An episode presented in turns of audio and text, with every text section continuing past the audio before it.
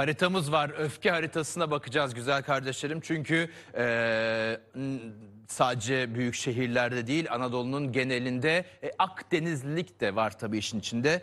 Öfke haritamıza şöyle bir göz atmamız gerekiyor. 81 ilde 24.900 pardon 24.494 kişiyle görüşüldü. Türkiye'nin öfke haritası çıkarıldı. Peki Türkiye'nin en öfkeli bölgesi neresi ve bunun sebepleri neler? Mehmet Pişkin'in haberi.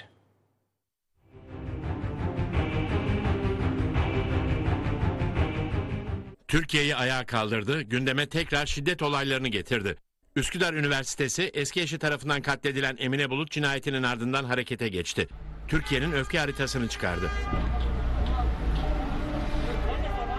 81 ilden 18-81 yaş arası 24.494 kişiyle görüşülerek yapılan araştırma hangi bölgelerin daha öfkeli olduğunu gözler önüne serdi. Araştırma en yüksek oranın Güneydoğu Anadolu bölgesinde olduğunu ortaya koydu.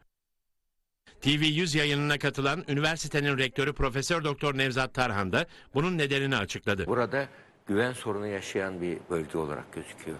Yani insanlarda sınır bölgelerde bir korku var. Mesela belki de orada Türkiye Suriye gibi olacak korkusunun en çok olduğu bölgeler, terörle ilgili risk taşıyan bölgelerde öfke ve düşmanlık duygularının fazla yükselmesi yani burada anlamlı. Araştırmaya göre öfkenin en düşük olduğu bölgelerse Trakya ve Orta Karadeniz. Kendisini güvende hisseden insanlarda öfke puanı düşük oluyor.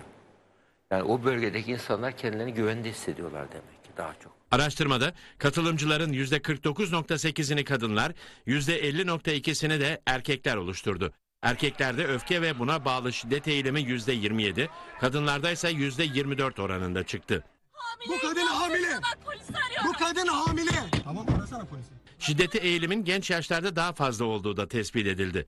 18-23 yaş arasında kadınlarda %8.4, erkeklerde %9.08 olan bu oranın 39 yaş ve üzerinde %6'ya düştüğü belirlendi.